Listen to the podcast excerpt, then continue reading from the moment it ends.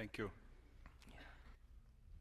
I am Daniel Budd, one of the pastors here, and it's my joy to be with you this morning. Have you ever wondered why is it so difficult for us to learn a new language? Uh, um, it's always they say it's easier if you learn it by seven because then you don't speak the new language with an accent. And it's obviously that I learned my English after I was seven.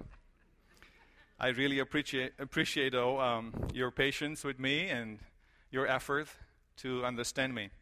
One of the scariest things when you come into a new country like United States from outside is when the phone rings and you pick up the phone and you think, I, I'm not sure how fast, but I, my guess is I'm not going to understand much of what the other person is going to say.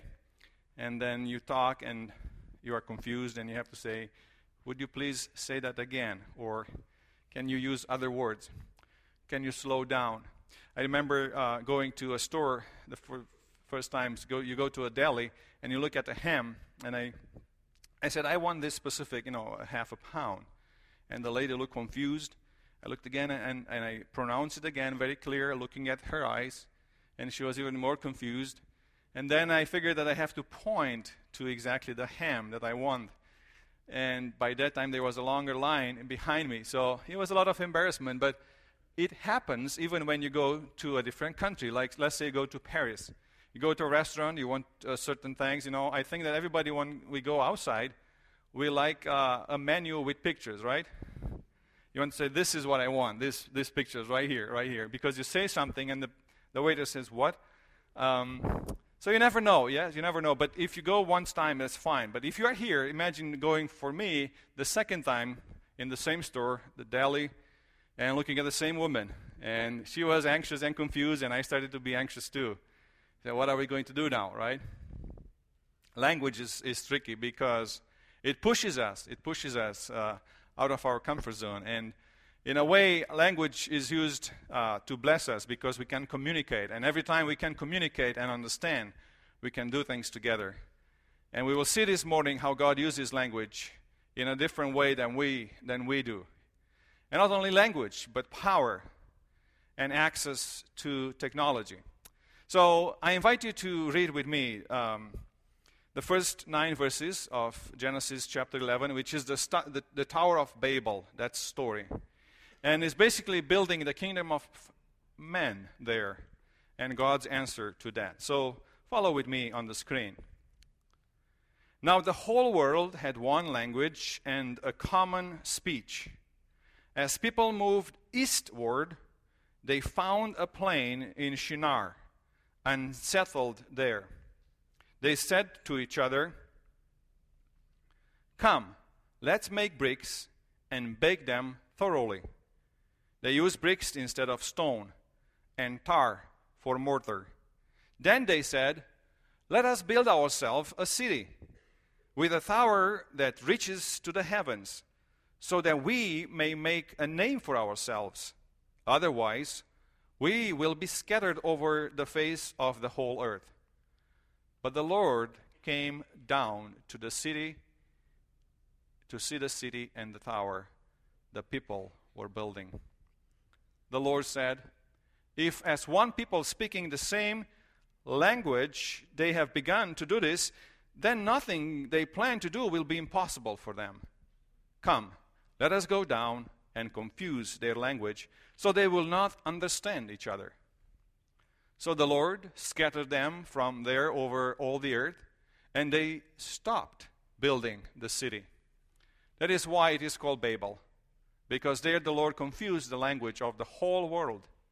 From there, the Lord scattered them over the face of the whole earth. I think it's very easy to see that the first four verses is about the kingdom of man. It's about what man is doing. And once the Lord comes down to see, it's about his kingdom and the correction and the change that God brings into our own world. You see, I think there are four things there are many, but I think we can focus on four major things in that story. Is the story of how we build our own kingdom and how we build that kingdom without God. First, we say one language. The whole earth had one language. And linguists agree that we started with one language in the beginning. But language, as much as it is a blessing, if you are mean or if you want to use it for your own gain, you can use it negatively. You can use to curse others. You can, do, you can use it to, to put down others. And in Ukraine and in Russia, remember there's this battle. How many people in Ukraine speak Russian? And then it's used to advance your own kingdom. So we can use language, you know, which is like the Russian and the red one, to build your own kingdom. But people also move eastward. They not only speak one language in the Old Testament in the story, they move eastward. And east, moving east, at least in the first few chapters, is always negative. Remember, Adam and Eve, they were in the Garden of Eden. They fell into sin and they were cast out and they moved east of the garden. The east gate of the Garden of Eden was the one that was protected by an angel, so they cannot come back. Then Cain, and after he killed his brother Abel, he moved east to the city of Nod. And then later on, Lot, if you remember, he moved east to Sodom. It's always a negative connotation. But remember, a plain, they find a plain, and they call it Shinar, which is basically in today's Iraq. And it's east of the river Tigris.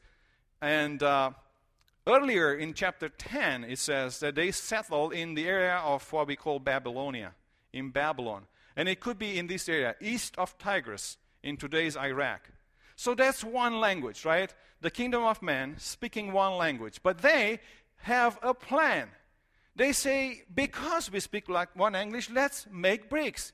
There were no stones, but only clay in that area. It's very watery, it's very flat, and they didn't have the stones that they had maybe west where they left. So then they begged them totally, says. Why baking versus sun dried? And one explanation that makes sense is they were thinking that since God destroyed the whole earth through flood, because he was upset, the second time he's going to judge the world is going to be through fire. So they said, We have to build something that will stand against God's fire and judgment. So therefore, they said, We are going to bake the bricks and make them fireproof, sort of. And we are going to use tar for mortar, which is today's asphalt, right? Boils up like oil or hot pitch. And once you do that, once you take those bricks that are baked in the oven and you, uh, you roll them in tar, the bricks attach very well and they make a one, almost like a one block. They are basically building in the wilderness where there's only sand, they are building a strong rock. It's a tower. And uh, Philo, one of the historians, says that each man wrote his name on a brick before building it. Remember? That ancient practice, we do it even today. Maybe remember there was not long ago a crystal cathedral that was built, you know, and everybody said, well, buy a brick, right? And we'll put your name in that. And they found this wall in, in, Iraq, and you see there are some scribbles on every brick, you know. It could be the name of the person who put it there. So they have one language, they have one plan. They say, let's make bricks. And then they have one city. They say, let's build a city for ourselves. Let's build it for us, for our name. A city that displays human pride. A city that will show how technological we can be, how advanced we are in chemistry and in all of these things, in, in medicine. It was basically a secular city they were building, a city without God. What's a secular society? A society where the human being is the measure of all things.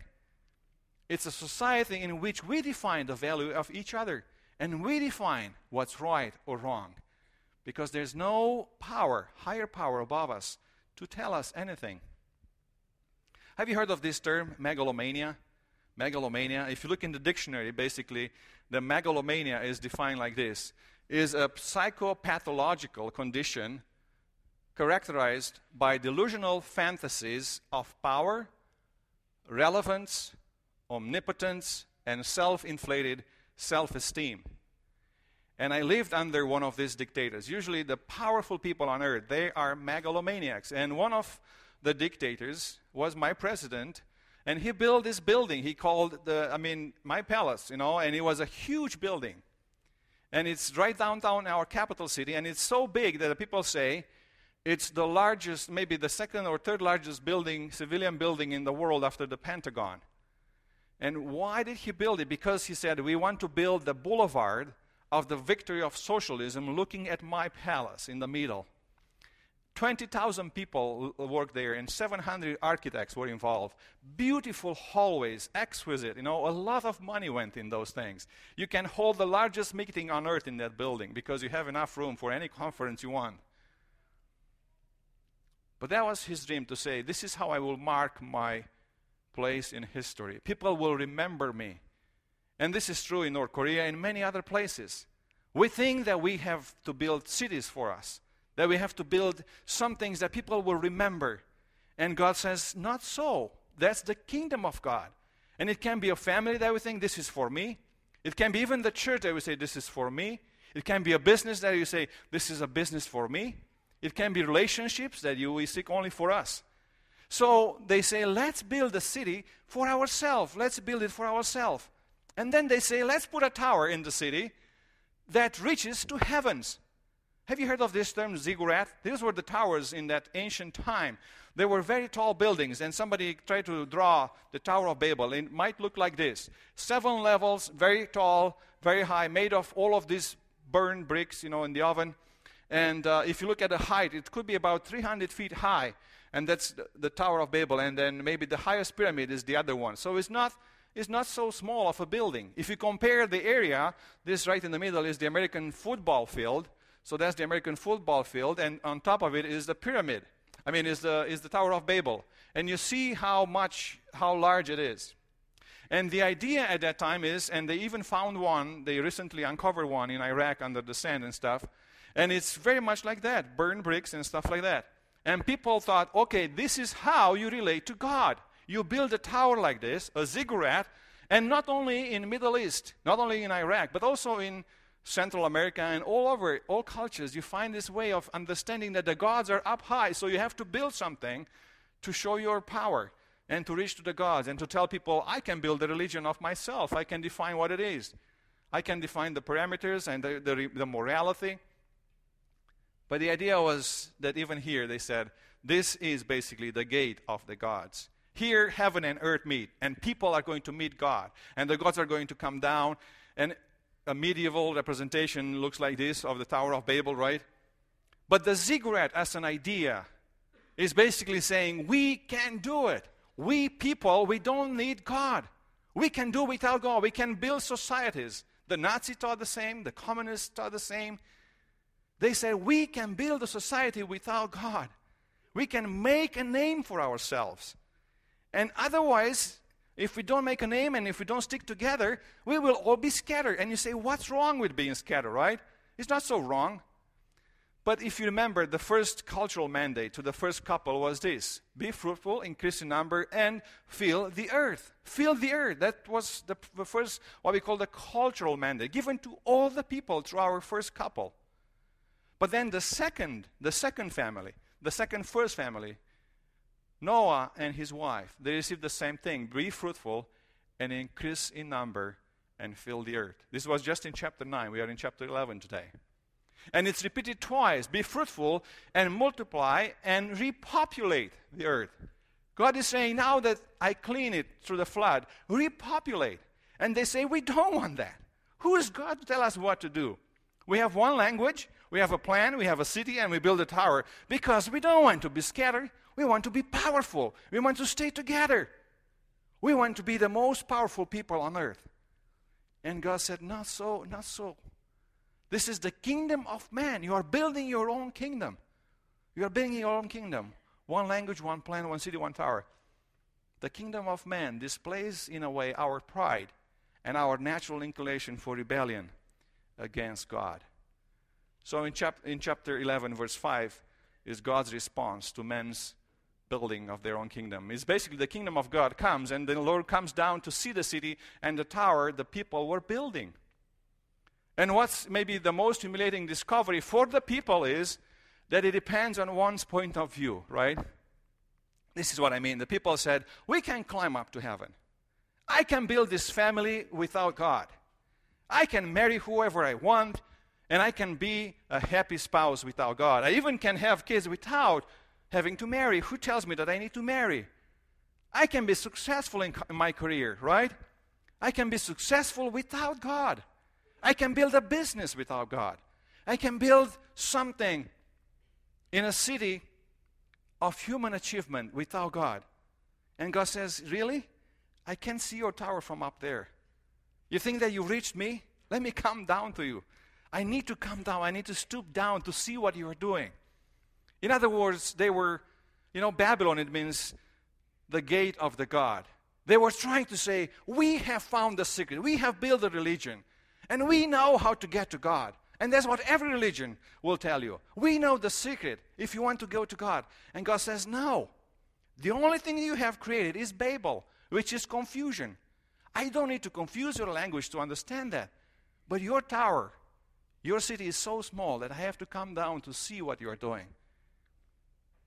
So, one language, he says, God, is confusion. You thought that you have one language, and you only build confusion. You have a plan? That's good. Bricks are good. But remember, bricks come out of my clay, right? Who made the clay for your bricks?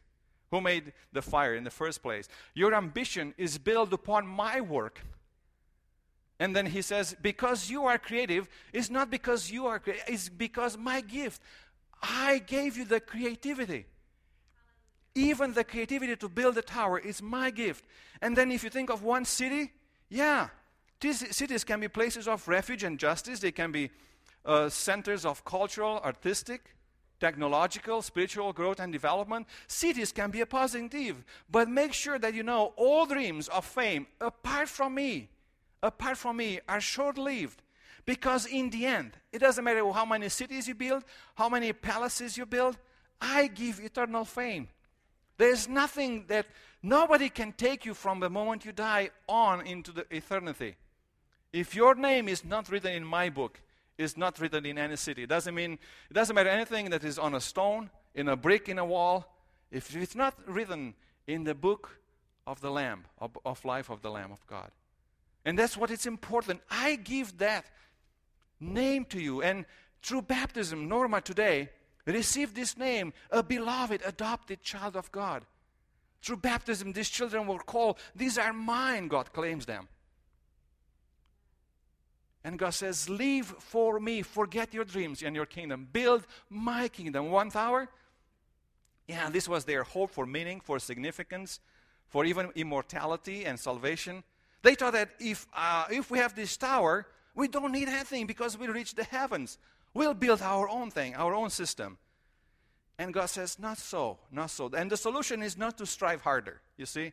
The solution is not to build a higher tower, to say, we'll find the technology to go even higher, but to abandon the plan completely. Don't try to reach God by our own efforts. He says they are always going to be futile. There's nothing you can do to prove God that you are worth saving, that you are worth to be written, that your name should be there in the book of life, except, like Norma said, I trust in Christ Jesus for my salvation I trust in Him for forgiveness of sins. And I trust in Him to take me one day home and be with Him and live with me eternally. Not in a human city, but in paradise. So, the kingdom of God. The kingdom of teaches us so many things.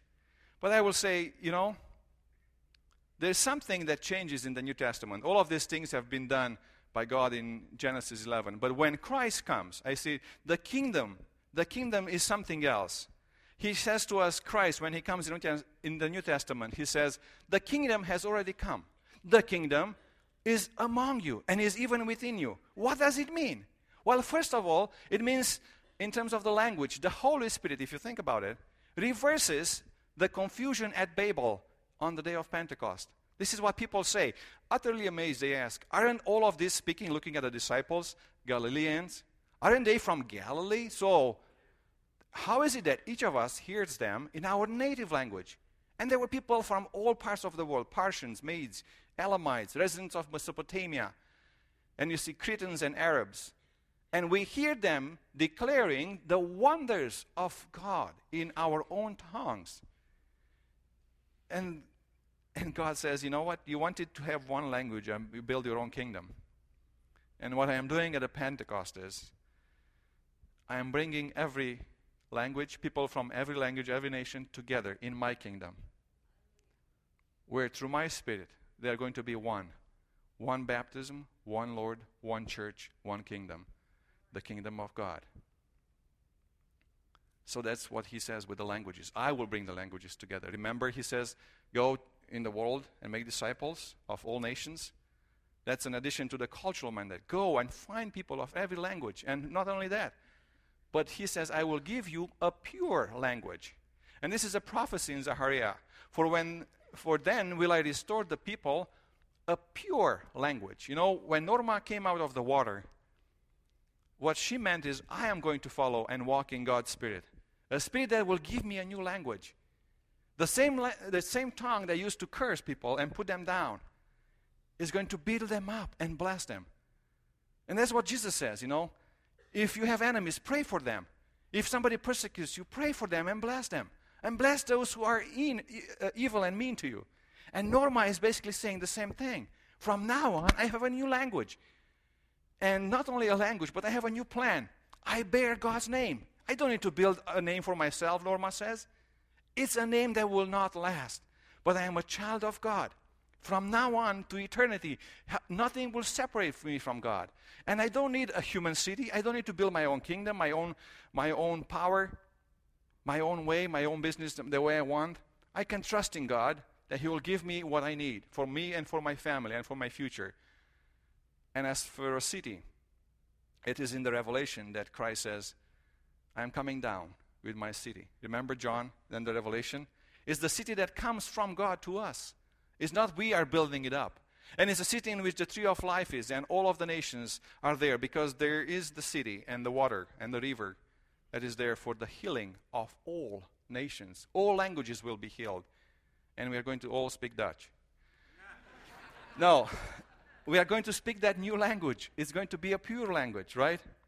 It's going to be a pure language, the city. And the tower, he says, You don't need a tower because I meet you at the cross. Don't try to, to, to prove to me anything because in the cross of Christ, I come to you and I stoop down to you and I invite you to come and walk with me and let me save you, let me forgive you, let me clean your tongue, let me clean your mind of all idolatry. Let me build you up into this city, this community. And in the, in the end, he says, You too are living stones. You don't need stones to build something for you, for your name, for your posterity. You are a living stone in a living temple that I am building. And Christ is the cornerstone. And you are part of that project. You are God's people. The church, the body of Christ, and the bride of Christ. And one day, as a bridegroom, I'm going to come and take all of you to be with me. The kingdom of God is visible in our language, in our ambitions, in our hopes and dreams and in how we love, how we love God and how we love each other. And He calls us to leave our ziggurats, our towers, our plans, our kingdoms, and to follow Him, to embrace His dream, His plan, to gather all people of all language, all nations together into one body, which is the church universal, and to live with us as King. In that city, he says, there is no going to be need for moon or, or sun because the Lord Himself, the Lamb of God, sacrifice for your sin and for my sin, will be our light. And He will be our light forever. A renewable light that will never go down.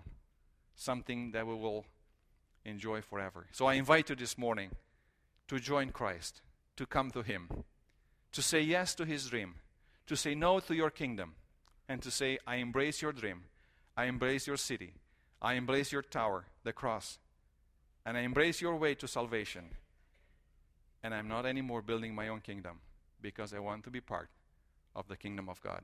Let us pray. Father, we thank you for Jesus Christ, for his spirit that is still alive today. And in baptism, we were reminded this morning how much you love us and how much you want us to be part of your kingdom. So may we, even today, rededicate our lives to build your kingdom, your name, your glory on earth. And may you help us in word and in deed, to reflect that we are children of the whole, the holy God, the Most High God, and that we are indeed building your kingdom, your church. In Christ's name we pray all of these things. Amen. Would you please stand and receive God's greeting? As we depart from here, if you need somebody to pray with, please use the prayer room. Otherwise, may the grace of God May the power of the Father and the love of, the, uh, the, of Jesus Christ the Son and the fellowship of the Holy Spirit be with you in this coming week as you go and serve Him and build His kingdom. Amen. You may go in peace.